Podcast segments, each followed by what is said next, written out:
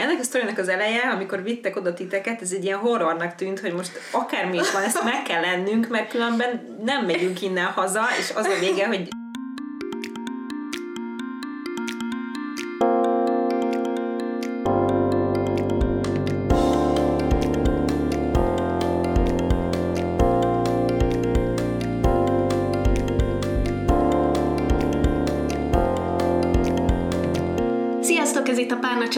Podcast legújabb epizódja, én Viki vagyok. Én pedig Julcsi, és a mai részben van is egy vendégünk, aki majd mindjárt egy picit bemutatkozik. A témával kapcsolatban pedig annyit szeretnék elmondani előjáróban, hogy az utazásról lesz szó, ami így a nyár végével talán még egy kicsit segít azoknak, akik nem örülnek neki, hogy jön az ősz.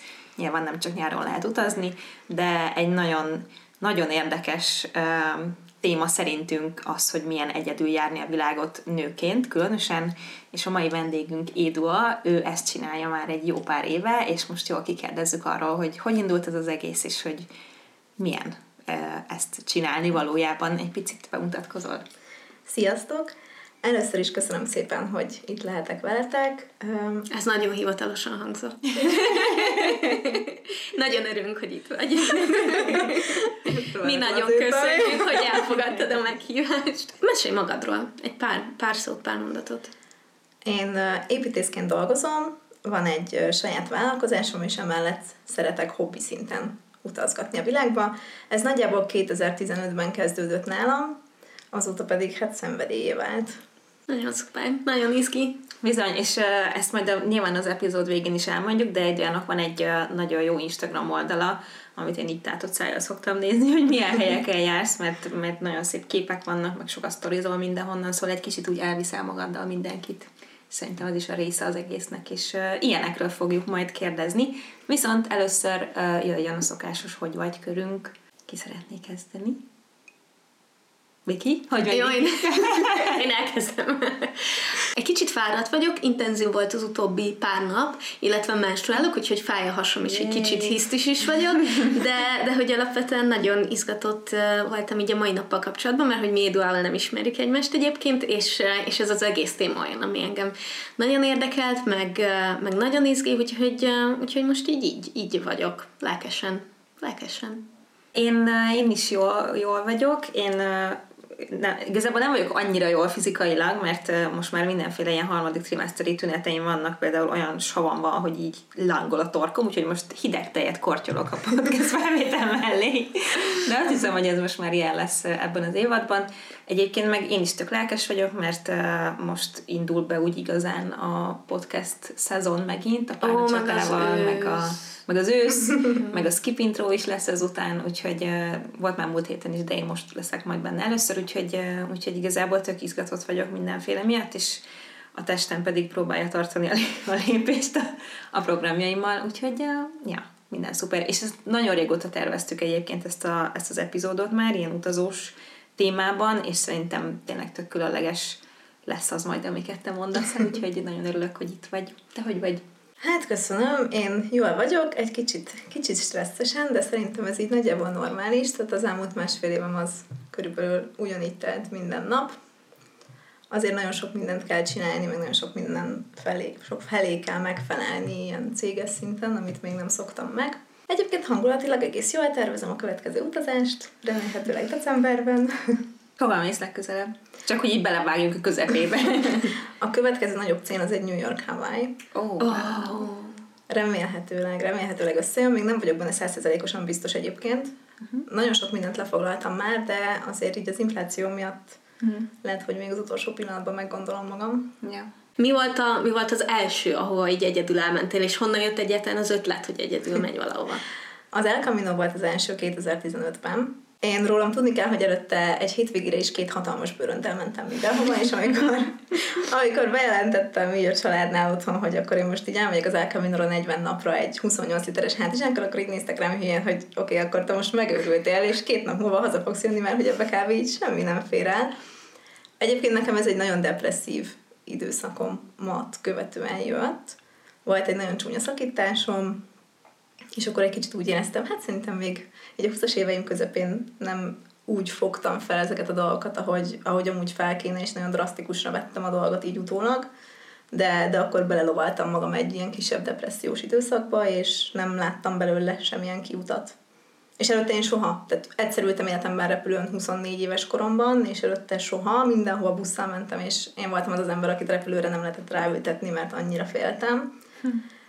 És, és akkor csak beütöttem a Google-ba, hogy világá szeretnék menni. Tehát egy ilyen full, lényegében wow. poénnak indult, hogy akkor én most világá akarok menni, és kidobta, hogy Finisterre a világ vége, az pedig a Camino-nak a, a legesleg vége, Santiago de Compostela után. És, és onnantól kezdve így csak rákattintottam, és kitaláltam, hogy oké, okay, akkor én most elmegyek venni egy hátizsákot, és két hét múlva elindulok a Camino-n. Aztán. És ez a, ez a fajta spontaneitás úgy egyébként benned volt azelőtt is, vagy tényleg ez a, egy ilyen Soha. Egy ilyen mélypont hozta ezt ki belőled, és onnan. Soha. Tehát az sem, hogy egyedül menjek utazni, eleve az angolom akkoriban, hát mondjuk úgy, hogy borzasztó volt. Tehát én Magyarországon tanultam angolul, tanultam a gimnáziumban, utána külön tanárokkal próbálkoztam, de én voltam a tipikus esete annak, hogy ment egy beszélgetés, a fejemben kitaláltam, hogy mit szeretnék elmondani angolul, és mire eljutottam volna odáig, hogy összerakom nyelvtanilag meg mindenhogy jól, addigra már eltelt 10 perc, és teljesen felesleges lett volna elmondani a mondatot. Tehát én így vágtam neki, hogy konkrétan, ráadásul Spanyolország északi részén voltam a Nortén, és eleve ott nagyon-nagyon kevesen is beszélnek, még angolul is, tehát spanyolul aztán meg végképp nem beszélnek semmit. Mm. Szóval ilyen nagyon spontán volt, de akkor egy kicsit úgy éreztem, hogy így mindegy. Szóval akkor semmilyen félelem nem volt benned, hanem így neki indultál, és így lesz, ami lesz alapon. Igen, az hozzátartozik, hogy egyébként a depresszióba még jobban belerántott az, hogy akkor engem megtámadtak Sopronban, egy kutyasétáltatás közben, egy futó férfi. Nem tudjuk, hogy mi lett volna a kimenetel, nem történt egyébként szerencsére semmi, de így az volt az a pillanat, amikor azt mondtam, hogy most már így minden mindegy. Tehát, hogy most mi történhet? Tehát ennél rosszabban nem történhet, hogy a szomszéd utcába megtámad valaki délután 5 órakor egy kutyasétáltatás közben.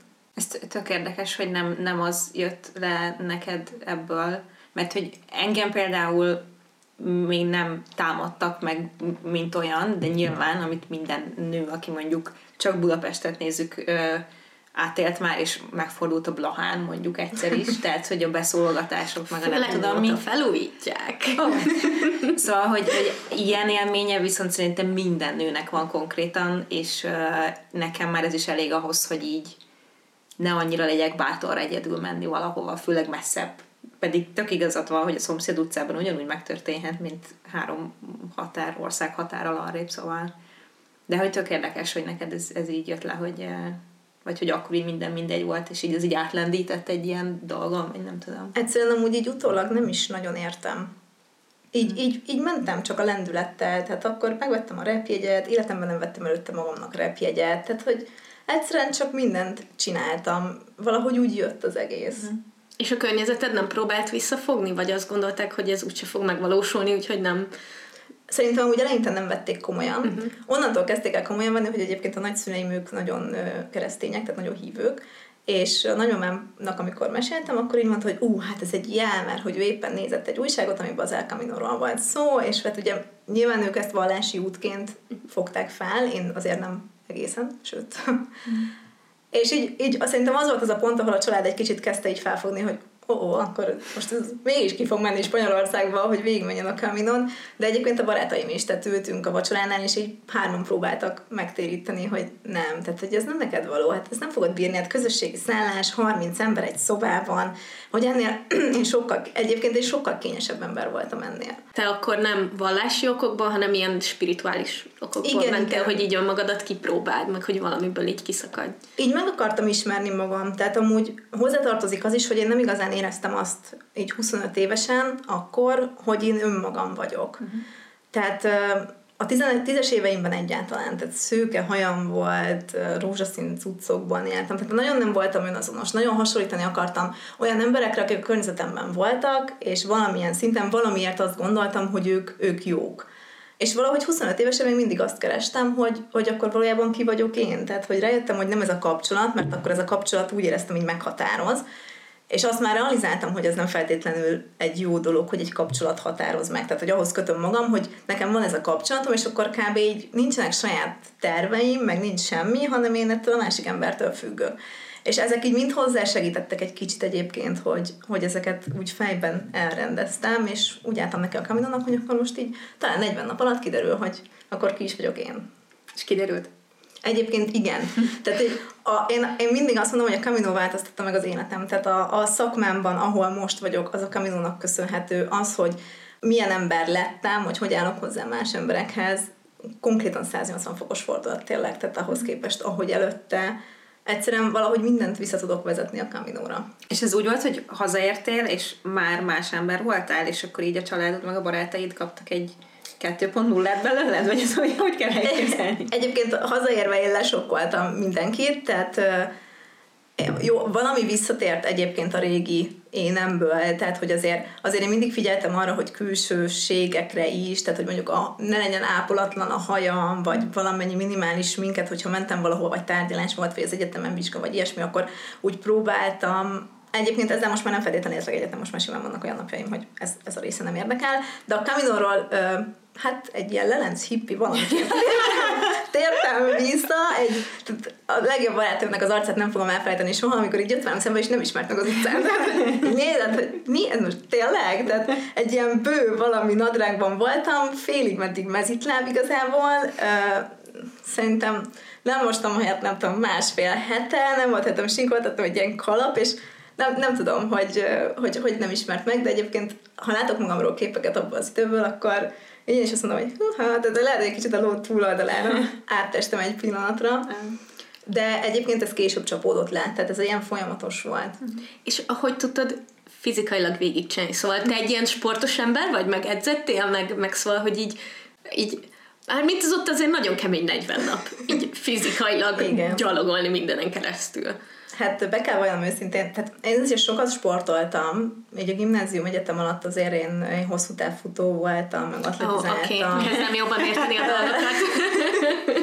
tehát, hogy ez a része azért, azért így hozott, hozott valamit, de azt, azt el kell mondani, hogy azért 15 előtt az előző pár évben így nagyon elengedtem magam. Tehát akkor így inkább volt fontos az egyetemen a bulizás, mint az, hogy én, én ugyanúgy sportoljak, mint korábban. Tehát így a Camino első napjáról olyan emlékeim vannak, hogy fogom a táskám, amiről nagyszüleim Balatonon laknak, és mindig mondta, hogy oké, okay, akkor most megvetted a táskát, most pakolt tele, és Almádiból sétálj be Veszprémbe, meg vissza, és ha ezt meg tudod csinálni, csak akkor menj el. És mondta, hogy na, hát ez mekkora egy hülyeség, hát most 28 liter, hát mennyire lehet ez nehéz. Normál esetben amúgy azt mondják, hogy a kaminon a testsúlya 10%-át cipelne, ez akkor nekem ez 4,5 kiló lett volna, gyakorlatilag 13 kilóval indultam el.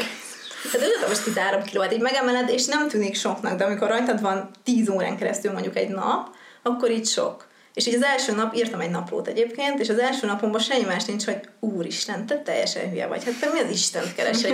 De Jézusom, hát ez mint valami túlélő túra, és így teljesen ki voltam akadva saját magamon, hogy mekkora egy idióta vagyok de bennem van egy ilyen csak azért is. Tehát, hogy onnantól kezdve ez oké, okay, akkor nem fogjuk fel, de akkor ezt most megcsinálom. Azt hittem, hogy a cuccot felét azt így ott hagytad, és ott hogy igazából erre sincs szükség, meg arra se, csak elbírja a táskámat. Egyébként így működik. Mm. Tehát, hogy nem jöttem haza annyival, amennyivel elmentem. Tehát nagyon sok mindent elhagytam. Egyébként nagyon sok mindenre rájössz, hogy mi az, amire nincs is szükséged. Meg maga az, hogy realizálod, hogy 28 literben össze tudsz rakni mindent, ami neked fontos, és amit úgy magaddal vinnél, akár most 40 napra, de akár hosszabb időre is, tehát abba a 40 napban meg tudod oldani, akkor akár éveken is, éveken át is meg tudod oldani. És ez olyan ijesztő volt, főleg így a régi énemnek, aki tényleg két ilyen 40 literes hátizsákkal vagy bőröndel ment bárhova előtte. És uh, fizikailag vagy lelkileg volt így, így nehezebb, vagy... Uh... Az első napok azok fizikailag, tehát akkor így nem nagyon engedtem még el magam, fájt a lábam, fájt a hátam, tehát felvenni második nap a táskát az volt a legszörnyűbb. Tehát amikor előző nap még nem érzed annyira a fájdalmat, mert mm. ugye megszokod, hogy ott van, és másnap, amikor újra fel kell venni, és így realizálod, hogy úristen, ez még csak a második nap, és egyébként még van 800 km előtted, az, az durva. A lelki része szerintem nagyjából a tizedik nap jött, akkor még ilyen kilátástalan helyzet volt, fönn voltam még a dombok között, vagy hát egy kisebb hegyen inkább, és szóltak, hogy le kéne sietni, mert hogy vihar jön, és hogy nem, nem biztonságos. Mm. És csomóan felszálltak a buszra, és nekem elven volt, hogy én nem fogok felszállni a buszra. Bár történik, én gyalogolok. És gyalogoltam le, és elkapott az eső. És oh. ilyen nagy, hatalmas dagonya volt, én futócipőben csináltam egyébként, és csak arra emlékszem, hogy bekapcsoltam a zenét a fülembe, és patakokba folytak a könnyeim. tehát az volt az a pillanat, amikor úgy kijött, de ott úgy minden kijött. Uh-huh. És egyébként volt, akikkel találkoztál és együtt mentél, vagy ez hogy működött így emberi kapcsolatok szintjén?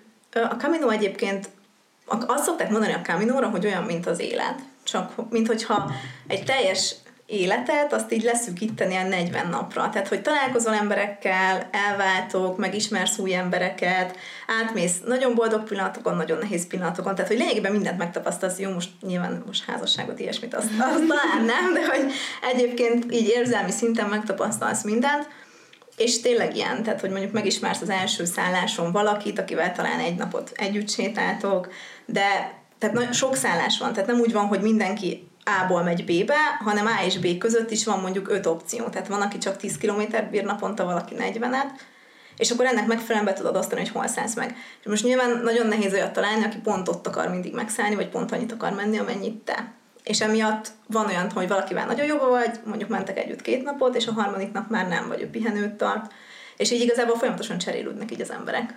És könnyen teremtesz így emberi kapcsolatokat? Vagy ilyen, ilyen könnyű így idegenekkel állni, beszélgetni, vagy igényed van rá? Akkoriban még nem volt. Tehát, hogy akkor, akkor én nekem mindenki egy kicsit ilyen, hát őt sem ismerem, akkor most megbízhatok-e benne? Tehát ez a tipikus, ez is szerintem egy ilyen magyar berögződés, hogy akkor mindenki biztos rossz, és mindenki meg akar támadni, mindenki meg akar erőszakolni, csak a rosszat akarja. Tehát, hogy ez egy ilyen, szerintem ez egy tipik magyar mentalitás, és én, én ennek így álltam neki, és egyébként a Camino azt tanít. Tehát legalábbis az én tapasztalatom az, hogy tanít. És volt egy olyan napom, onnantól vagyok nyitotta, hogy nagyon esett az eső akkor is, és beszorultam egy ilyen kis pici híd alá. Esélytelen volt tovább menni, nyilván esernyőt nem viszel a Caminóra, és én mondtam, hogy jó, hát akkor én most itt megvárom, hogy akkor elálljon az eső, addig nem megyek. És a, a hídnek az egyik oldalán ott volt egy arab bácsi. Nekem akkoriban, akinek nulla tapasztalata volt bármilyen más nemzetiségvel, főleg más vallásúval, így egyből Úristen, hát akkor ő majd meg biztos, fog erőszakolni. Ő rossz ember, meg Úristen, meg hogy néz ki, tehát úgy néz ki, mint egy bűnöző, és Jézusom, és mm. nőként engem biztos semmibe vesz, és ez volt így az egyik oldal. És egyszer csak jött a másik oldalról egy biciklis srác, aki még megállt a másik oldalán a hídnak, ez a félig letolt nadrág üvöltőzene, ez a tipik, akire egy azt mondod, hogy úristen, ez mekkora sútyó aki, aki szintén tehát ilyen rossz tapasztalatokat kapcsol be, mert, mert az ilyen ember általában vagy beszólogat, tehát valamiért bennem elő, beindult ez, hogy akkor oké, okay, ha most otthon lennék, akkor átmennék az utca túloldalára, és inkább gyorsan eliszkolnék. És így ültem kettőjük között így a hídat, és Jézusom, hát hogy lettek ilyen szituba?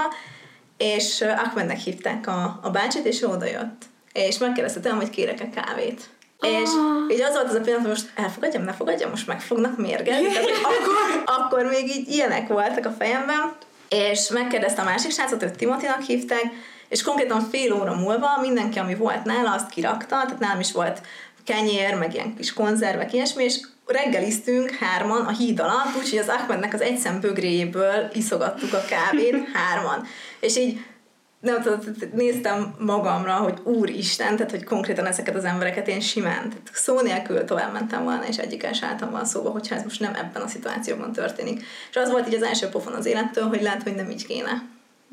Én nagyon nehezen teremtek amúgy kapcsolatot így emberekkel és idegenekkel, hogyha valaki így velem akar kapcsolatot teremteni, akkor, akkor tök oké, ha valaki elkezd velem beszélgetni, akkor igen, simán, de hogy bennem is azonnal ezek kapcsolnak be, hogy, hogy úristen, ott van valaki, akkor mi van, hogyha akar tőlem valamit, vagy nem akar tőlem valamit, vagy milyen ember, meg nem tudhatom, meg ez a belénk nevelik, hogy sötétben nem menj haza egyedül, és, és hogy nem tudom, szaladja, hogyha valaki megy mögötted, vagy hogy legyen nálad paprikaspré, vagy hogy mintha az egész világ így arra, nem tudom, arra figyelne, hogy melyik az a pillanat, amiben téged elkaphat, és nem tudom, kivághatja a mesédet, vagy valami.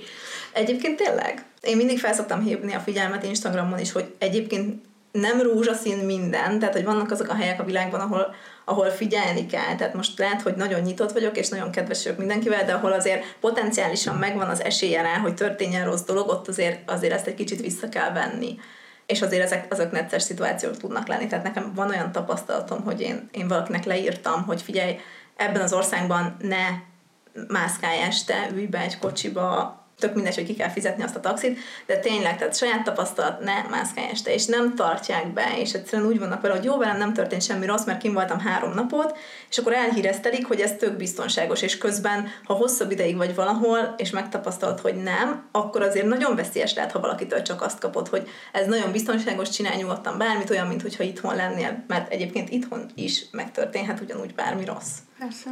Voltál ilyen helyeken, ahol így tényleg így úgy gondoltad, hogy jobban kell magadra vigyáznod? Nekem ez Fokváros volt, én fél évet éltem kint Fokvárosban, 18-ban, és az tipikusan ez a hely.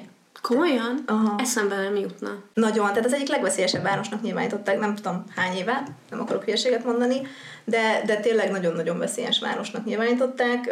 A mindennapos gyilkolászások, erőszakok, az így az ott teljesen, teljesen normális.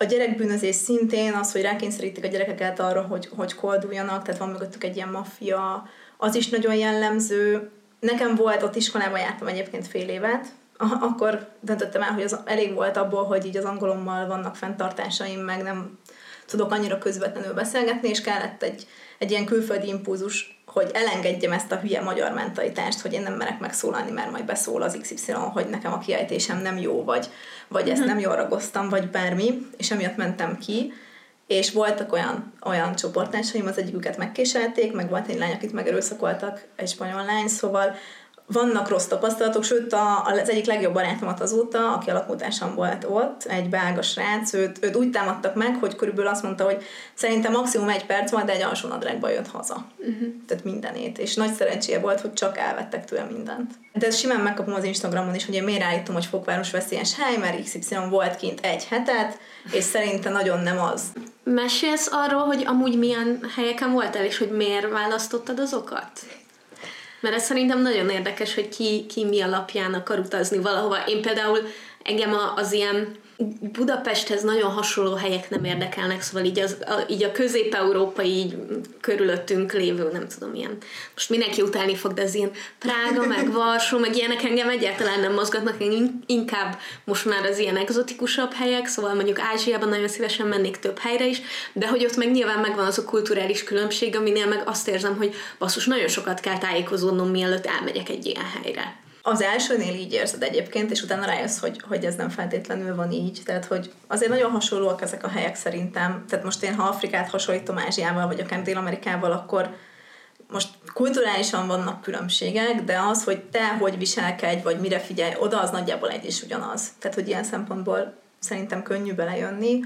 Nekem Afrika volt így a nagy vágyam, tehát én mindenképp oda akartam kimenni tanulni, ez volt a következő dolog, ami miatt a családom teljesen őrültnek tartott Afrika és a Camino között egyébként én nagyjából Európát utaztam be, tehát akkor még így úgy éreztem, hogy ez ilyen kis biztonsági zóna, hogy elmegyek Párizsba, elmegyek, jó, Egyiptomban voltam, ami amúgy nagyon rossz élmény volt, tehát az például az az ország, ahol soha többet az életben nem tudna senki rávenni, hogy visszamenjek, de hogy amúgy így az európai országokkal szemben nyilván nem volt, nem volt nagyon komfortzónán túli kulturálisan hasonló volt, most maximum anyagilag volt drágább, és így ennyi.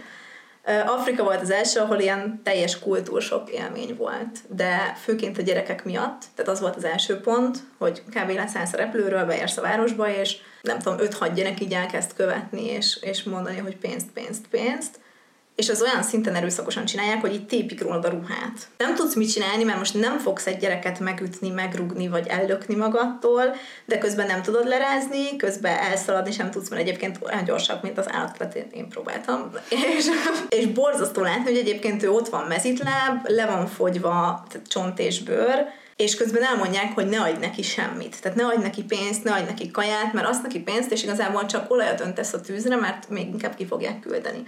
Ha kaját veszel neki, azt meg visszaviszi a boltba, és visszakéri a pénzt. Tehát, hogy ez például egy ilyen eszméletlen nehéz része szerintem Afrikának, de nagyon könnyű, most ez borzasztóan hangzik, de könnyű belejönni, hogyha fejben elrendezed magadba, hogy neki az a jobb, hogy te nem csinálod ezt, és ott hagyod, és, és úgy csinálsz inkább, tehát valahogy ignorálnod kell, mintha ő nem lenne ott. Afrika az amiatt, mert az egy, az egy hatalmas álom volt nekem, amúgy most is, tehát az egyik kedvenc helyem a Földön, tehát kb. Jó, nem minden afrikai ország van rajta a listámon, de, de a legtöbb, és azóta is visszatértem többször különböző országokban. Mi az, ami vonz Afrikában? Nagyon-nagyon nehéz megmondani, mert van egy annyira speciális hangulata, amit sehol máshol nem tapasztaltam meg. Aki ahhoz szokott, hogy az európai kultúra tetszik neki, annak nyilván nem lesz az, mert annál sokkal egyszerűbb. De az embereknek a mentalitása, a kedvessége, a hozzáállása, az, hogy érintetlen, millió olyan állatot látsz, amire amúgy nincsen lehetőséged, vagy hát most nyilván az állatkertben van, de amúgy az az érzés azért nem ugyanaz. Eszméletlen változatos, tehát hihetetlen gyönyörű partok vannak, dzsungel, szavannák, tehát hogy rengeteg, rengeteg, rengeteg gyönyörű hely van, és e, ne, nem tudom, egyszerűen nem tudom megmagyarázni. Tehát annyira megfogott a hangulata, hogy újra meg újra visszavágyom, és bárhol voltam a világban, mindenről az a véleményem, így általánosságban, hogy oké, okay, oké, okay, ez tök jó volt, de nem Afrika. És hol voltál még? Dél-Amerikában nagyon sok országban, Közép-Amerikában még csak Panamában, meg most voltam Ázsiában, Borneón, Szingapurban. Oh. Szóval egyébként 50 országban jártam összesen, és így kb. azt érzem, hogy oké, okay, akkor még rengeteg mindent nem láttam, és folyamatosan csak ez az érzés kattog. És mi alapján döntöd el, vagy hogy alakul ki, hogy valahova mondjuk egyedül mész, vagy hogyha nem, akkor barátaiddal, családdal, párral, kivel? Én nagyon tervezek mindent. Tehát nekem tíz éves tervem van, a tíz éves tervet azt én nagyon-nagyon szigorúan veszem magammal szemben. Most utazások terén is megvan a tíz éves terv, tehát hogy melyik hónapban hova érdemes menni, melyik évben szeretnék.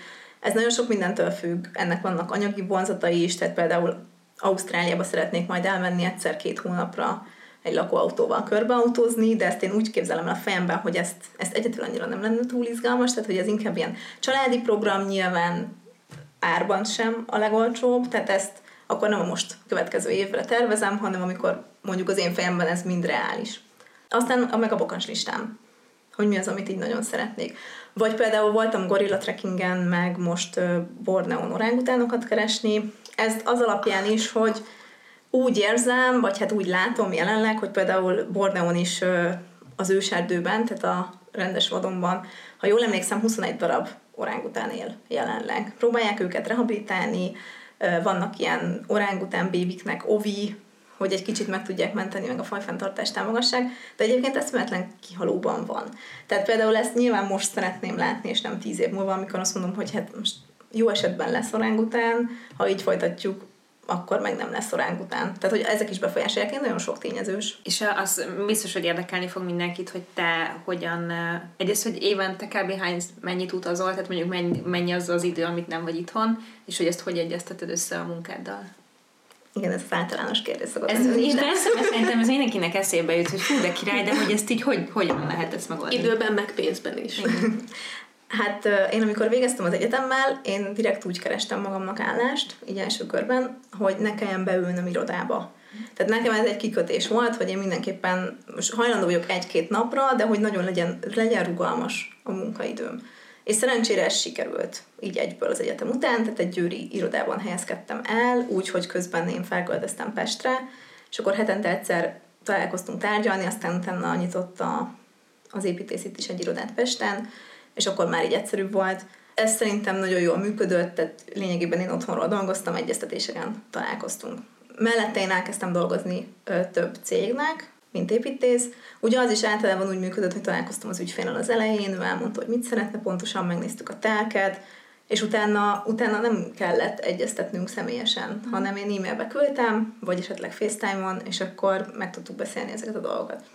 Ilyen szempontból szerintem az én szakmám az egy könnyebbséget tud adni. Most nem feltétlen, mert most nálunk is ülnek benne az irodában ö, építészek, akik viszont bennülnek napi négy órát. Tehát, hogyha nem vagy magánvállalkozó, akkor azért ez szerintem nem feltétlen működik így. Uh-huh. Jelenleg úgy egyeztetem össze, hogy én télen utazom, és nyáron, tehát a kettő között maximum ilyen hétvégéket, egy-egy hetet. Uh-huh. Ez azért van, mert az építőiparban a tél az általában holt szezon, tehát ez a karácsony környékén senki nem fog bekopogni, hogy én szeretnék egy 80 milliós házat építeni, mert, mert karácsonykor nem erre fókuszálnak, ez még a januárra is ugyanígy igaz. Tehát általában ilyen február közepe, március, amikor elkezdenek újra jönni ügyfelek, Nyáron pedig uh, ugye a szabadságalások miatt egyszerűen ugyan, úgy, szinte ugyanez, tehát hogy ugyanúgy nem, nem érdeklődnek, tehát úgy vannak vele, hogy jó, majd elkezdődik az iskola, meg az ősz, és hogy majd akkor foglalkoznak ezzel. Tehát nálunk ez ilyen lényegében holt szezon. Uh-huh. De és akkor az uta, utazásaidon is uh, szoktál dolgozni? Tehát amikor kint vagy is? Aha. Én viszem ki magammal a gépet. Hát amióta cég van, azóta nyilván ez a dolog egyszerűbb. Tehát akkor a többiek ugye itt vannak. Most olyan szempontból nekik is könnyebbség, hogy olyankor nem követelem meg, hogy ben kell ülni az irodába, hanem akkor ők is tudnak home office-ban lenni. Most ha el vagyok egy hónapot, akkor nagyjából egy hónapig nem látja őket senki, hanem otthonról dolgoznak, és akkor velem egyeztetnek, tehát nekem küldenek mindent minden nap, én azt megnézem, ha úgy van, akkor telefonon beszélünk, vagy, vagy a gépen beszélünk, és akkor leegyeztetjük, hogyha valamit módosítani kell. Tehát azért nem, nem dolgozom hosszú órákat, de ilyen egy, egy-két órát, ha úgy van, akkor, akkor simán egy nap. Mm. Igen, egyébként ez manapság már nem annyira nehezen megoldható így az internettel, meg, meg az, hogy van egy laptopod, amin a Kolumbiában tudod intézni. az ügyfélegyeztetéseket is FaceTime-on. Közben mutogattam, hogy merre járok, és nagyon-nagyon jó fejek, rugalmasak egyébként. Nagyon jó. És uh, honnan jött, majd én még nagyon kíváncsi vagyok ilyen sztorikra, tőled így a, a, az utazásaidból, meg helyekről, ahol voltál, de, de hogy még így ennek egy harmadik része nekem az, hogy ugye csinálod az Instagramot, amit, amiben azért nagyon sok energiát raksz, legalábbis kívülről abszolút úgy néz ki, meg tudom, mm. hogy milyen egy oldalt fenntartani, úgyhogy, úgyhogy ez így hogy jött ez a része például, vagy ezt mikor kezdted, mi a célod vele? Ha elmondanád kérlek, hogy melyik, mely, mi az Insta oldaladnak a neve, hogy ha most közben erről beszélek, akkor közben tudják nézni az Instádat.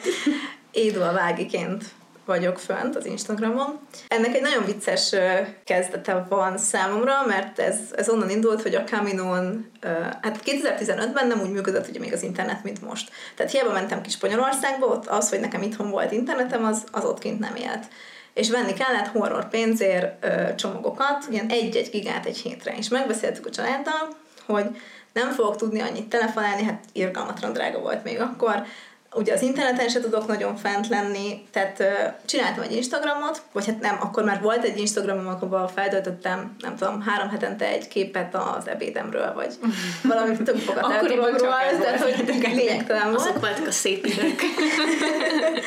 És megbeszéltük, hogy én úgy adok magamról életjelet, hogy minden egyes nap feltöltök egy fotót az Instagramra, és akkor azt anyáik otthon ültek, és nézték, hogy oké, okay, akkor még ma is életben van. Tehát igazából nekem így indult. Tehát semmilyen célom nem volt vele soha. Ez Most... nagyon vicces, bocsánat, hogy közbevágok, mert én meg amikor Amerikába mentem ki, akkor csináltam az Instámat, hogy Dávid meg így a barátaim így lássák, hogy merre járok és mi van. Úgyhogy ez, ez lehet, hogy egy ilyen, nem tudom, bevett szokás volt akkoriban. Igen. Igen, akkor még nem nagyon ment szerintem ez, hogy ilyen influencerkedés, meg ilyesmi. Nem. Legalábbis nekem nem rémlik, hogy nagyon láttam volna. Meg amikor fiatalok vagyunk, akkor még nem veszük komolyan, amikor apukánk azt mondja, hogy ne posztold ki, hogy nem vagy otthon, mert be fognak addig törni hozzád. Meg különben is ne tudják, hogy éppen hol vagy. Na jó, de hát ezt nem mindegy, ezt mindenki csinálja, Facebookon is érted, úgyhogy... Persze. Hát meg akkoriban most látta 30 ember maximum, mm. tehát így a közeli ismerőseim, akik esetleg a Facebookon Meg hogy az ismerőseid, pont ez az, nem? Yeah. Tehát, hogy az volt a nagyon más, hogy az követett, aki ismert, mert hogy azt hittük, hogy Instagram, ez olyan, mint a Facebook, csak akkor itt képet rakunk fel, de ugyanúgy az ismerősök Igen, vannak. abszolút. Ott. Utána, amikor elkezdtem menni egy-egy utazásra, akkor ugye elkezdtem, hát ugyanúgy csináltam fotót, tehát régen is csináltam fotókat, és egy kicsit így tök jó volt az, hogy vissza tudom nézni, visszapörgetni, és Hát, hogy őszinte legyek, én az Instagramot egyébként magamnak csinálom. Mm. Tehát én szerintem, ha, ha megnéznék valami statisztikát, akkor azt látnám, hogy én nézem a legtöbbet a saját Mert nosztalgiázok így a képeken. Valahogy közben mégis egy ilyen travel influencer, blogger dolog lettél, mert hogy azért sokan követnek, meg így vannak, vannak még így, mert szoktam látni, hogy te is így megosztasz másokat, akik hasonlóban mozognak, meg nem tudom, szóval, hogy ez akkor tök organikusan, de hogy mégiscsak lett egy követőtáborod, akik ah, nézik, hogy mit csinálsz, igen. meg érdeklődnek utánad, meg minden. Számomra is meglepő volt egyébként, amikor így az első ember rám írt, hogy tudok-e neki segíteni valamilyen utazásban. Mm. Hogy így, úristen, akkor most így emberek tényleg nézik, hogy hol, hol járok, tehát az, azért az egy ilyen, ilyen nagyon furcsa érzés volt eleinte. Egyébként az utazós közösség szerintem, hát nem azt mondom, hogy a teljes utazós közösség, de azért van jó pár olyan utazó, aki, akivel így én is jóba lettem így a, így a valóságban is. Nyilván inspirációnak nagyon jó volt az elején, tehát szerintem mi, a mi generációnk rengeteg helyet nem ismer. Uh-huh. Most már talán, tehát így, hogy most folyamatosan szembe jön valami szuper kis videó valahonnan, de hogy, hogy mondjuk egy 5-6 évvel ezelőtt azért nekem is most mondtak országokat, és én hiszem, hogy hm, és akkor az vajon, az most pontosan hol van? Tehát, hogy azért, azért még voltak ilyen dolgok. Most már szerencsére azért nagyjából ilyen, ilyen nincs, de, de akkor az, hogy láttam valaki mást, aki szintén hasonlóan utazik, mint én, és meg tudtam nézni, hogy hú, ebben az országban volt, úristen, ez nekem fel sem volt a bokansistámon, és akkor így elkezdtem gyűjtögetni így az mhm. inspirációkat. Meg szerintem sokan vannak, akik, akik nem úgy, úgy tekintenek például a te tartalmadra is, hogy, hogy jaj, de jó, akkor ezt felírom a listámra, hanem hogy te most helyettem utazol, és igazából én így miattad belelátok abba, hogy milyen ott lenni, mert hogy neki mondjuk vagy nincs lehetősége, vagy nem mer egyedül utazni, vagy bármi, bármilyen van, és hogy, hogy azáltal, hogy te te erről így tök sokat sztorizol, és ilyen nagyon jól is csinálod, tehát, hogy így milyen egy nap, és akkor mit eszel, és akkor lehet, hogy miért, miért oda mész, és mit nagyon durva dolgokat szoktál enni egyébként, az mindig, mindig nézek, hogy bármit is megkóstolsz, amennyire így lejön az Instátról. De hogy szóval egy kicsit van benne egy olyan érzés szerintem sokaknak, hogy így elviszel minket magaddal, és így megmutatod, hogy milyen ott lenni tényleg, mert hogy ezt egy mit tudom én, utazó magazin vannak még ilyenek, tehát hogy egy cikkből elolvasni, vagy így képek alapján nem lehet úgy átélni, mint a te szemeden keresztül, hogy ott vagy. Alapban a tengerparton fekvős rész sem én vagyok, tehát egy nap után engem nem tudom, ki lehet kergetni a világból, amikor nem tudok hova már mit kezdeni. De szerintem egy kicsit mániámmá is vált, hogy olyan helyeket keresek, amik, amik nagyon nem turistásak. Nyilván háborús vezetbe vagy, vagy nagyon veszélyes helyre nem mennék csak azért, hogy elmenjek egy olyan helyre, ahol nincs senki más, de, de az, hogy nem azokba az országokba szeretek menni, ahol mindenki más szeret menni, és elmenni a tipikus turista helyekre, és ott csinálni egy képet egy pörkös szoknyában, mondjuk, az, az, az, az a rész nagyon-nagyon távol áll tőlem. Egyébként azt is elfogadom, hogy valakinek meg, meg ezt tetszik, és, és ebben érzi jól magát. Tehát most ő nem akar olyan lenni, mint én, én nem akarok olyan lenni, mint ő, tehát szerintem ez így van jól. De, de valószínűleg egy kicsit mániám is lett. Tehát, tehát ez a Dél-Afrika, utána Madagaszkáron is töltöttem egy hónapot, Uganda is ilyen volt, azért Dél-Amerika nagy része is, is olyan, ahova úgy nem mindenki mer elmenni. Szerintem most Borneo is egy olyan cél volt, ahol nagyon-nagyon kevés olyan ember volt, akit, akit így ismerek, vagy tudom, hogy egyáltalán ott volt. Szóval számomra ez ilyen kicsit ilyen küldetés is lett, hogy, hogy ezeket a helyeket én, én fel akarom fedezni, tehát meg akarom nézni addig, amíg nem lesz nagyon turistás, és de például mindenki kérdezte most Ázsiával kapcsolatban, hogy miért nem mentem Balira. És azért nem mentem Balira, mert egyszerűen azt érezném Balin, hogy mindent is láttam.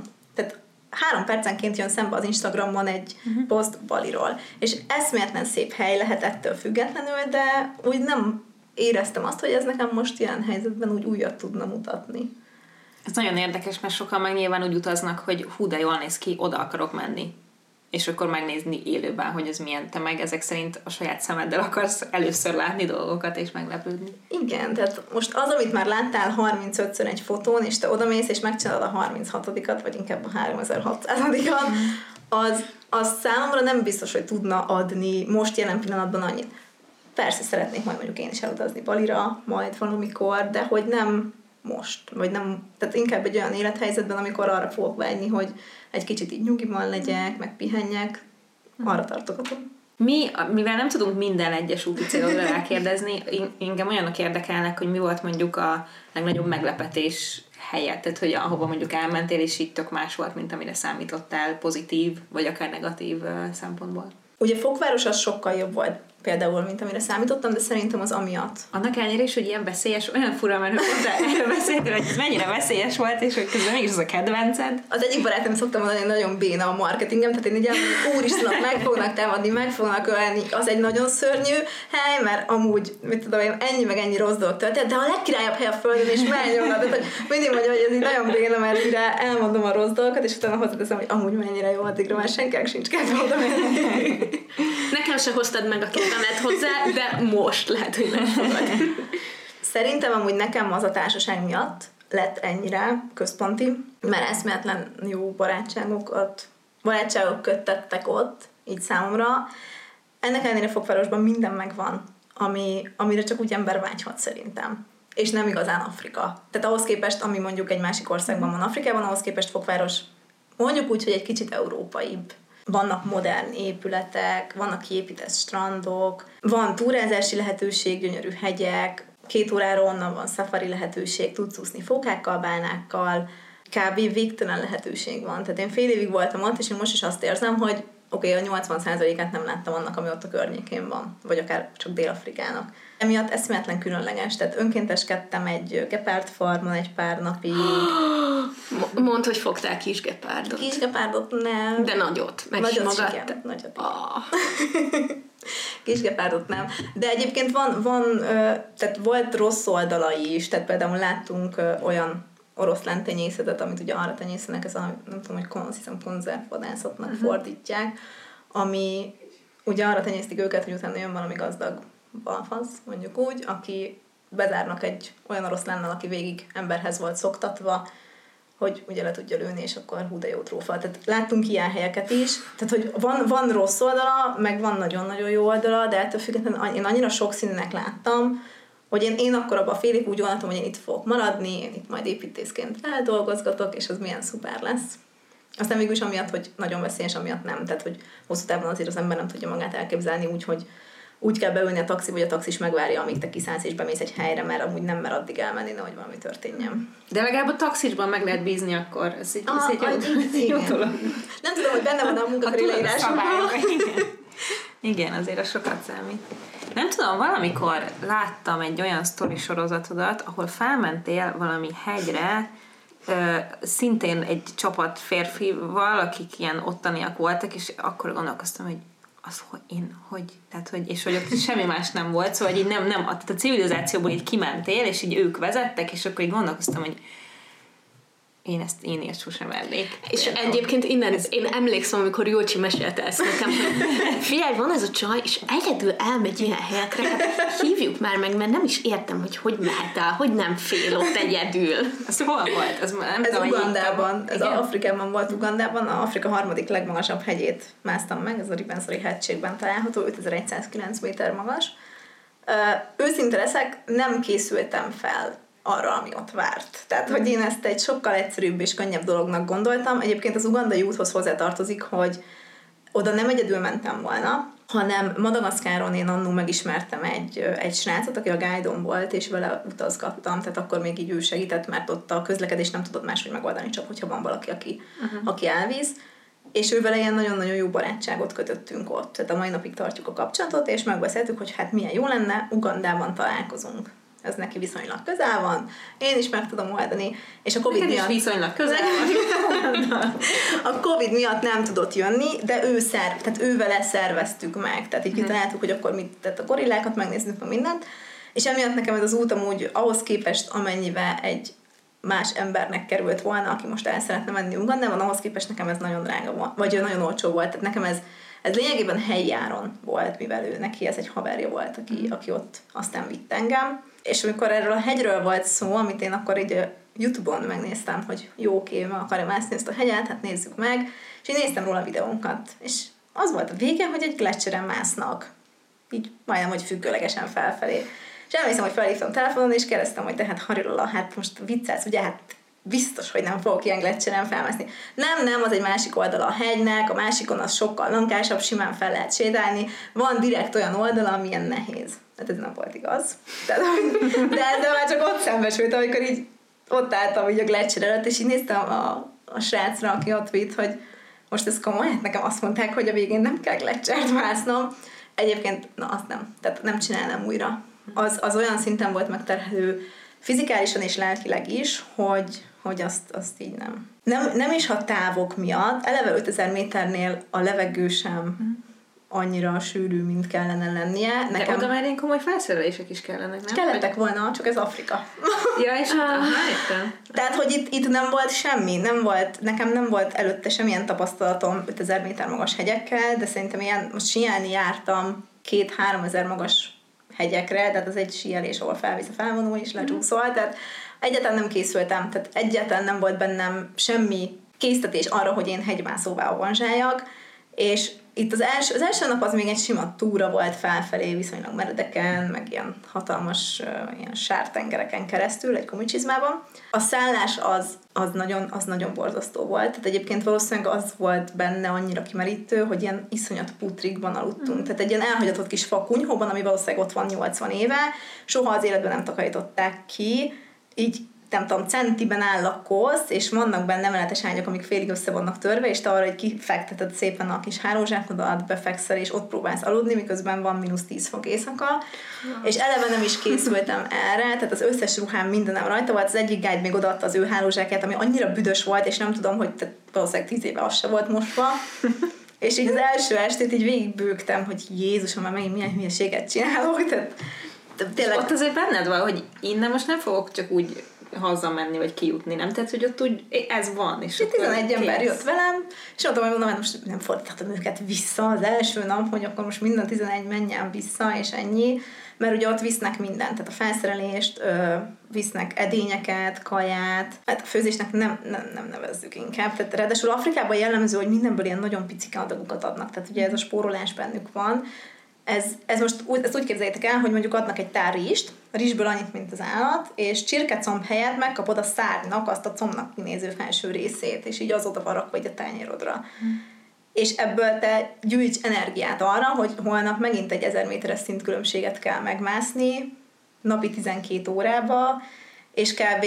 Tehát én ilyen ájulási szintekre jutottam, mert uh, tíz órainak száraz kenyeret csomagoltak, én alapból nem eszem kenyeret, nem szeretem. Hát csináltam egy baromságot, mert az utolsó nap én már annyira nem bírtam, hogy közöltem, hogy két napi távot szeretnék menni egyszerre. Tehát én egyel, egyel lejjebbről mentem fel a csúcsra, mint normál esetben az emberek felszoktak. Tehát uh, évfélkor indultunk el, és másnap este 8 és 9 óra között értünk vissza. Jézusom. Mondjuk úgy, hogy a sötétben másztunk sziklát, úgyhogy láttam, hogy nincs alattunk semmi, nem voltam kibiztosítva, én ott teljesen meg voltam hogy oké, okay, akkor most így ennyi volt. Ez. Tehát voltak a könnyeim, és csak mentem előre, és a guide közölte, hogy oké, okay, akkor itt sziklaomlás lehet, itt akkor most nagyon kell sietni, eszméletlen félelmetes volt, ezután megérkeztünk oda, ahol uh, kibiztosítatlanul hegyet, sziklát kellett mászni pontosabban, úgyhogy egymással voltunk összekötve. Én voltam a második a sorban, tehát ha mögöttem bárki esik, akkor mindenki esik, mert az az egy ember fönt biztos, hogy nem tartja meg az egész csapatot. Ez eszméletlen borzasztó volt, tehát ének életében nem mászott sziklát, Afrikában először kibiztosítatlanul. Ezután gletszeren másztunk, majd a legvégén, hogy így hogy meglegyen az íra a pont, volt egy szakasz, ami teljesen függőleges volt, volt egy kötél, és közölték, hogy oké, okay, akkor ez itt, mivel nincs semmilyen kapaszkodó, kézzel húz fel magad a kötélen. Úgyhogy már akkor már egy 11-2 óráját túráztunk, és nulla energiám volt, és az volt az a pont, ahol én mondtam, hogy oké, okay, nem érdekel, hogy hol a csúcs, én itt meg itt maradok. Tehát engem valaki innen majd valahogy levisz, tehát hogy nem vagyok hajlandó innen lemászni. És ott egy guide fogta a kezem, és mondta, hogy akkor most őt nem érdekli, ezt itt nem fogom feladni, és, és kézen fogva lényegében felhúzott a sziklafalon a tetejére, hogy akkor, akkor is megcsinálod. És lefele már mindegy volt. Arra sem emlékszem, hogy hogy értem le, mert csak arra emlékszem, hogy nagyon-nagyon éhes vagyok, és hogy így lépni is alig tudok. Soha, soha többet nem csinálnám meg. És milyen viszonyban vagy ezóta az élmény óta azzal a barátoddal, aki azt mondta, hogy olyan munkás hogy így felsétálsz. Egyébként nem vagyunk rosszban. Ő azóta elnézést kért, tehát nyilván ő neki a lankás, és nekem a lankás egy picit más jelent.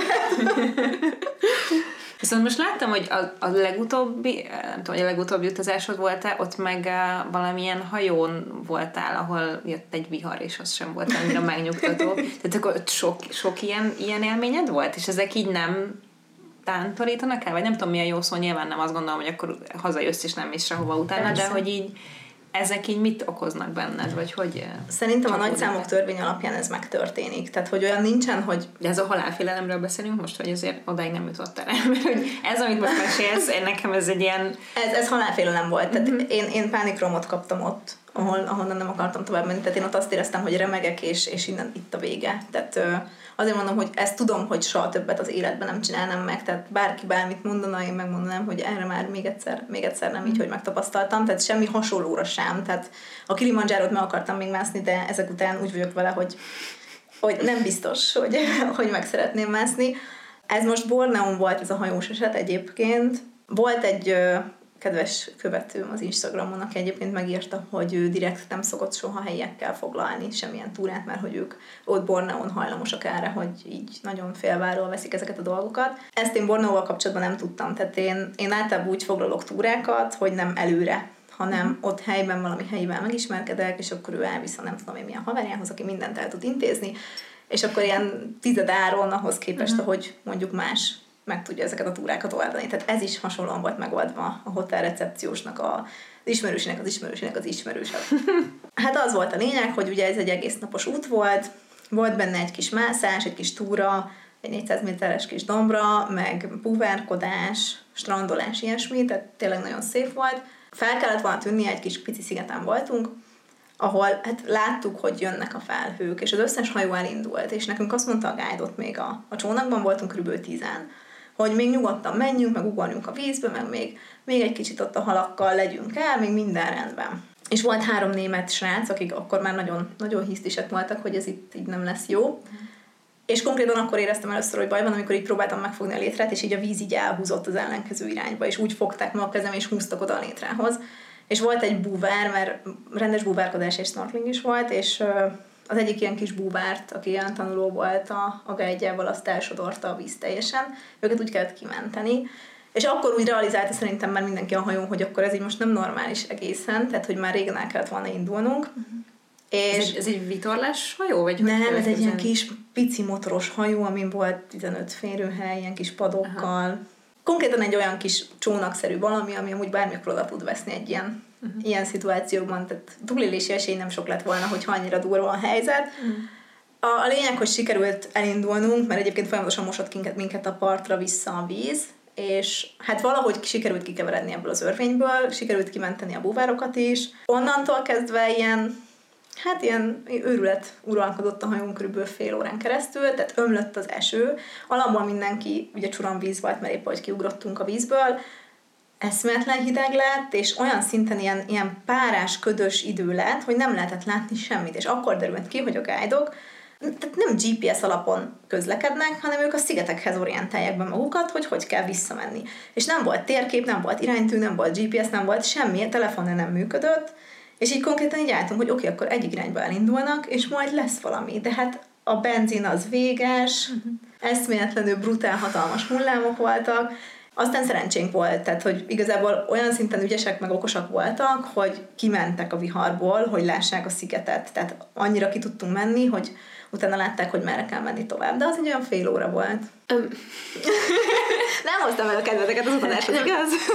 Nekem nem, nem hiszem, hogy el tudod menni, de hogy kicsit így megpróbáljuk innen visszahozni a hangulatot. mik, mik azok a pillanatok, amikor, vagy van-e ilyen konkrét pillanat egy utazás alatt, amikor azt mondod, hogy jó, ez mondjuk megérte?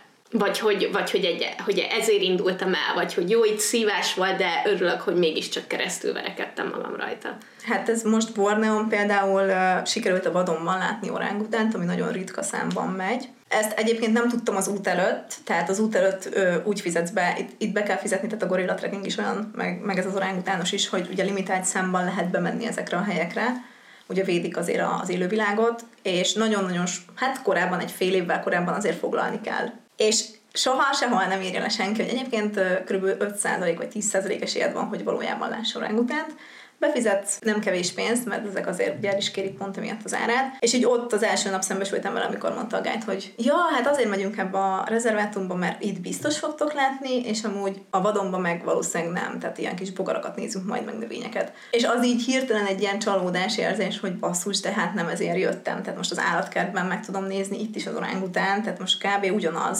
Valószínűleg nem, vagy hát nem egy ilyen kis ketrezben vannak bezárva, hanem van egy hatalmas területük, de ettől függetlenül ez számomra pontosan ugyan az. A cél értelmszerűen más. És, és én így is mentem utána neki, hogy oké, okay, akkor így élvezem, ami van, meg látok egy-két majmot, meg az tök jó, meg madarakat, és így próbáltam elengedni, hogy oké, okay, azért fizettem, hogy egyébként orángutánokat keressek a vadonban. És az utolsó nap, hát mondhatni, hogy csoda, csoda történt, én összebarátkoztam egy, egy amerikai családdal, és már visszaértünk a túráról, ahol nem láttunk értelemszerűen egy orángutánt sem, és így jöttem ki a, a kis házamból, ahol uh, utána szóltak, hogy hát itt van, itt van egy orángután a közelbe, és találtunk egyet, ami fönn volt a fa tetején. Tehát egyébként konkrétan egy pontot láttál az orángutánból, tehát hogy nem lehetett látni, tehát annyira így a falevelek meg minden elrejtette, de így úgy mindenki, hogy úristen, és akkor itt egy orángután, és látunk egy orángután, de hát mivel nem jött lejjebb, meg úgy voltunk vele, hogy majd úgyis el fog menni, tehát hogy minimális az esély, hogy ő közelebb jön, mert mégiscsak egy vadállat, ezért úgy mindenki visszament a szállásra. És ez a néni, akivel én délelőtt összebarátkoztam, ez egyszer csak jött és rohant szembe, és mondta, hogy úristen, jöjjek most azonnal, mert itt az orángután, és olyan szinten közel jött az orangután, hogy az ő kis ilyen házukhoz, egyébként ez az egy ilyen szállás van ott a közelben, tehát hogy itt ilyen teljesen önfenntartó, tehát nem nagyon engedik beépíteni nyilván ezt a dzsungeles részt, tehát nincsenek hotelek, hanem ez az egy van. És az ő házukhoz konkrétan így a, így a terasztal egy méterre szemmagasságban ott volt. Te durva. És voltunk, hát nem tudom, egy 40 ember volt körülbelül ezen a szálláson, és így láttuk hatan. Álltunk kint a teraszon, és egy ilyen hihetetlen pillanat volt, hogy végig nézett minket, mustrált, forgolódott, egyszerűen nem tudom, mindegyikünk csak így állt, és ez a teljes döbbenet, hogy úristen, hogy ez, ez, ez valami zseniális. Hm. Ezt, ez, na, el, elhiszem, hogy ezek olyan pillanatok, ahol így tényleg tehát ehhez hatalmas szerencse kellett. Tehát uh, utána akárkinek mondtuk, mert egyébként próbáltunk még oda embereket, tehát hogy más sem maradjon le róla, de hát uh, pont ilyen ebédítő volt, és mindenki így a központi részen volt, ami meg messzebb van. Meg hát lássuk be, amikor nézel egy orángutánt, akkor inkább nézed az orángutánt, mint hogy elszaladj, és másoknak szólj, hogy gyertek vissza, hát ha még ott lesz. Egyébként én ennek köszönhetem, mert ha a néniben nem lett volna ennyi kedvesség, hogy, hogy engem így megismert, és azt mondja, hogy úristen, erről nem maradjak le, és nem jön át, akkor, akkor ugye én is lemaradok róla. Szóval egyébként az emberi kapcsolatokra visszatérve, tehát hogy ezért is tök jó, mert soha nem tudhatod, hogy milyen olyan váratlan szituációk vannak, amiben viszont pont ez az egy kapcsolat az, ami segít. Jó, akkor most jó parasztnak tűnök, hogy ezt mondtam hát jó, de ez, ez olyan, amit így, így megtanulsz, nem? Az ilyen, az ilyen esetekből, meg az utazások során. Tehát, hogy azért ez nagyon, én azt gondolom, hogy a világlátás nagyon sokat tanít az embernek. Nagyon, tehát teljesen más, hogy állsz hozzá szerintem emberekhez alapból. Uh-huh. Nagyobb a bizalom is, tehát nagyobbat is lehet koppanni egyébként, de most már úgy állok hozzá, hogy inkább hogy megéri? Megéri, uh-huh. igen. Tehát sokkal több benne a jó, mint, mint a rossz a végén. Északi országokban nem akartál menni, vagy nem nagyon voltál? Szeretnék majd, azok is inkább ilyen későbbi uh-huh. úti célok. Egyébként azóta ilyen a mentalitásom, amióta ez egy számomra nagyon kis aranyos történet. Én egy kanadai bácsival ismerkedtem meg Madagaszkáron egy repülőn, egy pici repülőn, egy kanadai házaspárral igazából csak bácsival beszélgettünk. Hát ők ilyen 70-70 körüliek voltak, és hegyet másztak, szafariztak, tehát hogy ilyen nagyon durva afrikai életet éltek éppen, ők több mint fél évig utazgattak, és kérdeztem tőle, hogy Európában jártak-e már. És azt mondta, hogy hát nem nagyon, tehát egy egyszer egyszerűen üzleti út volt régen, de hogy Európát ők azokra az időkre tartogatják, amikor már nem a kiszámíthatatlanságot keresik, hanem mondjuk már mit tudom, 80 év fölött ők úgy lesznek vele, hogy most már rakják elé a reggelit, meg rakják elé a vacsorát, legyen jó a hotel, és ott szépen város nézzenek nyugiba. Tehát, hogy amíg megtehetik, addig inkább elmennek veszélyesebb helyekre, meg egy kicsit így jobban élnek, és hogy majd itt az unalmas időszakokra jöhet. Uh-huh. És ez annyira megtetszett, hogy egyébként, jó, most nyilván 32 éves vagyok, tehát jelenleg nem feltétlen ezzel a mentalitással kéne élnem, de, de valami hasonló, amiben én gondolkozom. De hogy ilyen Grönland, meg az északi sark, meg ilyenekre gondolok, tehát hogy az is ilyen nyugdíjas Hát, hogy inkább ilyen melegebb éghajlatokra szoktál menni, nem? Egyébként nem nagyon, szeretem, nem nagyon szeretem a hideget, az hozzátartozik, de Grönland például tervben van. És jelenleg azért még egy kicsit inkább úgy utazom, hogy így nagyon hirtelen váltogatom tehát kitalálok valamit, most például itt van ez, a, ez az amerikai út, és hogyha ha úgy látom majd, hogy a dollár annyira elszáll mondjuk decemberre, hogy egyetlen nem éri meg, akkor, akkor így pillanatokat váltani fogok, és valószínűleg elmegyek inkább Indiába. Nagyon jó. Nekem meghoztad a, kedve, a kedvem. Hová nem, tudom, nem tudom, valahogy így a, így a Covid alatt, meg nem tudom, így ez a pénzügyi helyzet. Én nagyon sok helyen voltam már, hála az égnek, de én, no. én szeretem a, hát jó, nem annyira sok helyen, mint te, de voltam elég sok helyen, és én amúgy nem szeretem a, a hideget egyáltalán, szóval én például voltam Izlandon egyszer két hetet, és én tökre néznék északi fényt, meg ilyeneket, de hogy azt télen van alapvetően, és télen meg nagyon hideg van, úgyhogy nyáron voltam, meg egészen más miatt tök, tök király volt, meg nekem a testvérem Észtországból jár, szóval így, így ezek így jó helyek, de nem annyira vonzanak, én a meleget szeretem, és én nagyon szeretnék elmenni Indiába, nagyon szeretnék elmenni Japánba, engem ezek, ezek nagyon, nagyon érdekelnek. Nem, nem az első hazudok, azért egy-kettő ember volt, de szinte mindenki azt mondja nekem, hogy Indiába menni őrültség, szóval ha véletlen. De miért? Útitársat keresni. Szerintem nála jobban nem találsz. Indiában konkrétan nem akar eljönni velem senki, tehát tényleg. De mi miatt? Indiában én is akarok menni egyébként. Mármint, hogy nem tudom, hogy majd mit Te, te most nem feltétlenül, nem. Én most nem idén ez úgy tűnik, hogy neked nincs így a De, de engem mindig érdekelt, mert én tanultam rövid ideig szanszkritot, meg hindit, és így Wow. iszonyat, meg Ó. volt ilyen bollywoodos órám is az egyetemen, és nekem nagyon tetszik ez a kultúra, és baromira érdekel, de, de tudom, hogy elég, hogy hívják ezt, tehát, hogy ilyen nagyon két véglet van. Hallottam már én is, hogy nem biztos, hogy azt kapod, ha oda mész, mint amire számítasz, de majd most elmondod nekünk, hogy miért. miért nem, miért nem én, sem volt, én sem voltam még. Én egy nagyobb, nagyobb utat tervezek oda. Tehát én nem szeretnék mondjuk két helyre elmenni és megnézni Delhit, meg a Taj Mahalt mondjuk, Mhm. és utána hazajönni, mint nagyon sokan, vagy esetleg elmennek Koára még strandolni.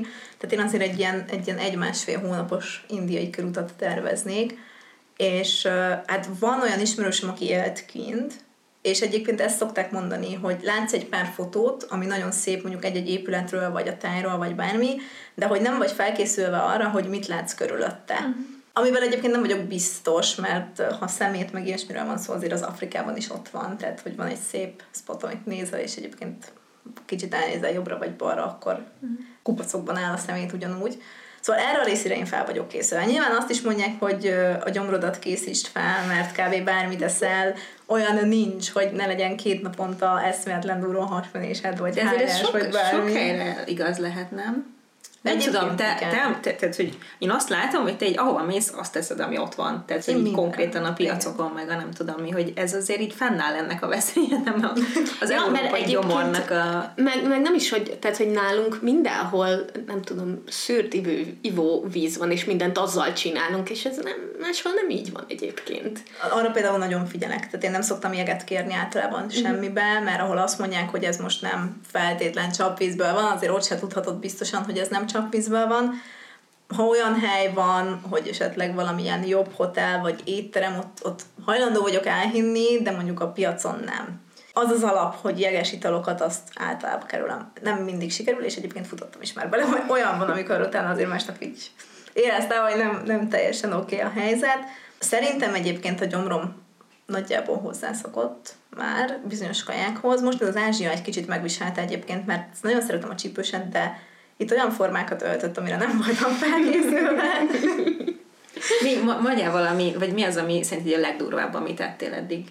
A legdurvább az Tanzániában volt szerintem, azt, azt tudom így ehhez, ehhez hát így társítani. Ott a Szerengetin átvertek minket azzal, hogy nem, nincs kifizetve ez a része az útnak, nem tudunk a gorongolóra átmenni, készpénzt oda kell adni, és ők majd kártyán vissza, visszautalják, vagy visszaadják. Így konkrétan leállt az autó, és között, hogy addig nem megyünk tovább, mert hogy nem utalta le a, a, a társaság, vagy az iroda a pénzt, és hogy nem engednek minket át, és nyilván összedobtuk a pénzt, odaadtuk, és mondta a taxis, vagy a taxis, a, a sofőr, hogy majd, hogyha visszaértünk a szálláshoz, akkor oda jön a főnöke, és visszaadja. Ez most úgy nézett ki, hogy odaértünk a szálláshoz, kipattant a sofőr a kocsiból, és elszaladt.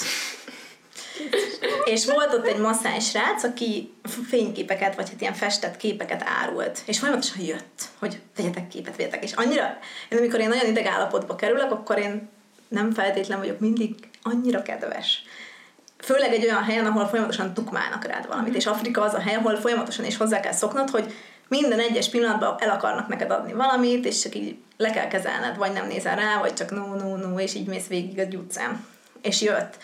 És elküldtem a fenébe, és mondtam, hogy hagyom már békén, hát rengeteg más bajunk, gondunk van éppen. És felajánlotta, hogy, hogy segít visszaszerezni a pénzt, és előkeríteni ezt az embert egy feltétellel, ha az anyukájának az éttermébe megyünk vacsorázni. Mondtuk, hogy hát jó. Igazából két hatalmas fekete férfi hozta vissza a sofőrt egy fél órán belül. Wow. Vissza- Visszakaptuk a pénzt, mindent, és akkor így jött a srác, hogy na hát akkor megyünk, vagyunk vacsorázni. És így elindultunk egy olyan kis utcába, ahol így közölte, hogy ja, a fehér ember itt még nem járt. Ja, mondtam, hogy tök jó, hát igazából mi történhet. És odaértünk egy olyan étterembe, ahol ilyen hatalmas kondérok voltak kirakva, és hát Afrikában a koszi jellemző. Tehát amikor látod egy kondéron, hogy valószínűleg az előző évi kaját is ebben főzték, anélkül, hogy itt bármi mosogatás történt volna, és nem tudta emberünk megmondani, hogy pontosan milyen hús van benne. Tehát ö, tényleg bármi lehetett. Tehát a, mai napig nem tudom, hogy pontosan mi volt. Az étterem rész az úgy nézett ki, hogy hát ez ilyen, tényleg egy ilyen nagyon durván lepukkant putrit képzeljetek el, patkányoktól kezdve minden volt ott, úgy így szaladgáltak jobbra-balra, mindenki így megfagyott a levegő, amikor beléptünk, hogy úristen, fehér ember itt, és tel- teljes döbbenet volt, de olyan szinten, hogy a pincérek nem tudtak mit kezdeni, és jöttek, és megmosták a kezünket ilyen lavorral, és jött, és ő most, és mondtuk, hogy de hát nem kell, hát képes vagyok megmosni a kezem, de nem, nem, hát még, még soha nem volt itt fehér ember, és ők valamiért azt gondolták, hogy ezt, ezt kell. Na hát a lényeg, hogy megettük azt a valamit. Finom volt? Egyébként finom volt. Először azt állították, hogy kudu, Gyakorlatilag én Dél-Afrikában ettem kudut, és teljesen más volt az íze, tehát azért nem vagyok benne biztos, hogy kudu volt. Fog, fogalmam sincs. Tényleg, tehát egyszer nem tudom megmondani, hogy, hogy mi lehetett. Nagyon, nagyon finom volt. Nem mondom azt, hogy a másnapi nap nem éreztem meg egy kicsit, hogy lehet, hogy ezt mégsem kellett volna megkóstolni, de, de így maga az élmény az eszméletlen volt, de pont a szőnapomra esett ez a nap, és konkrétan így videóm van róla, hogy így az egész kis étterem így énekel nekem, hogy boldog szűnapot, szóval így nagyon, nagyon jó volt. Ennek a sztorinak az eleje, amikor vittek oda titeket, ez egy ilyen horrornak tűnt, hogy most akármi is van, ezt meg kell lennünk, mert különben nem megyünk innen haza, és az a vége, hogy boldog szülnapot neked az egész Igen, társadalom. nagyon. Tehát azért annyira váratlan helyzetek vannak egy utazás alatt, nagyon, ez nagyon, ez nagyon jó kis emlék nekem. Nagyon durva. Egyébként rengeteg mindent tudnánk még kérdezni, viszont sajnos lejárt az időnk, de szerintem menjetek fel Éduának az Instagram oldalára, mert egy csomó a sztoriaidban így van, külön az utazásokról vannak ilyen highlightok, ugye? Igen, igen. Úgyhogy, úgyhogy ajánlom, hogy, hogy nézzetek ott körül, hogyha érdekel titeket több, több ilyen történet, és aztán meg szóljatok hozzá majd nyilván a csoportban, vonatkozó poszthoz. Amíg nem vagytok a tagjai a Facebook csoportnak, akkor Párnacsata néven megtaláljátok, és három kérdésre válaszolva tudunk beengedni benneteket. Ha pedig szeretnétek nekünk e-mailt küldeni, akkor azt a párnacsatapodcast.gmail.com címen tehetitek meg, illetve ha támogatnátok a podcastet, akkor pedig a patreon.com per párnacsata oldalon tudtok havi néhány dollárral hozzájárulni ahhoz, hogy minél több és jobb podcast epizódot készíthessünk nektek. Bizony, viszont az is nagyon nagy segítség és támogatás részletekről, hogyha értékelitek a podcast hallgató applikációtokban a podcastet, vagy elkülditek, megmutatjátok valakinek. És nagyon szépen köszönjük, Édül, hogy eljöttél és meséltél. Nagyon izgalmas volt. Én nagyon-nagyon jól éreztem magam, úgyhogy köszönjük, hogy ezt így bevállaltad. Igen, nagyon köszönjük. Hamarosan találkozunk egy új epizódban. Sziasztok! Sziasztok!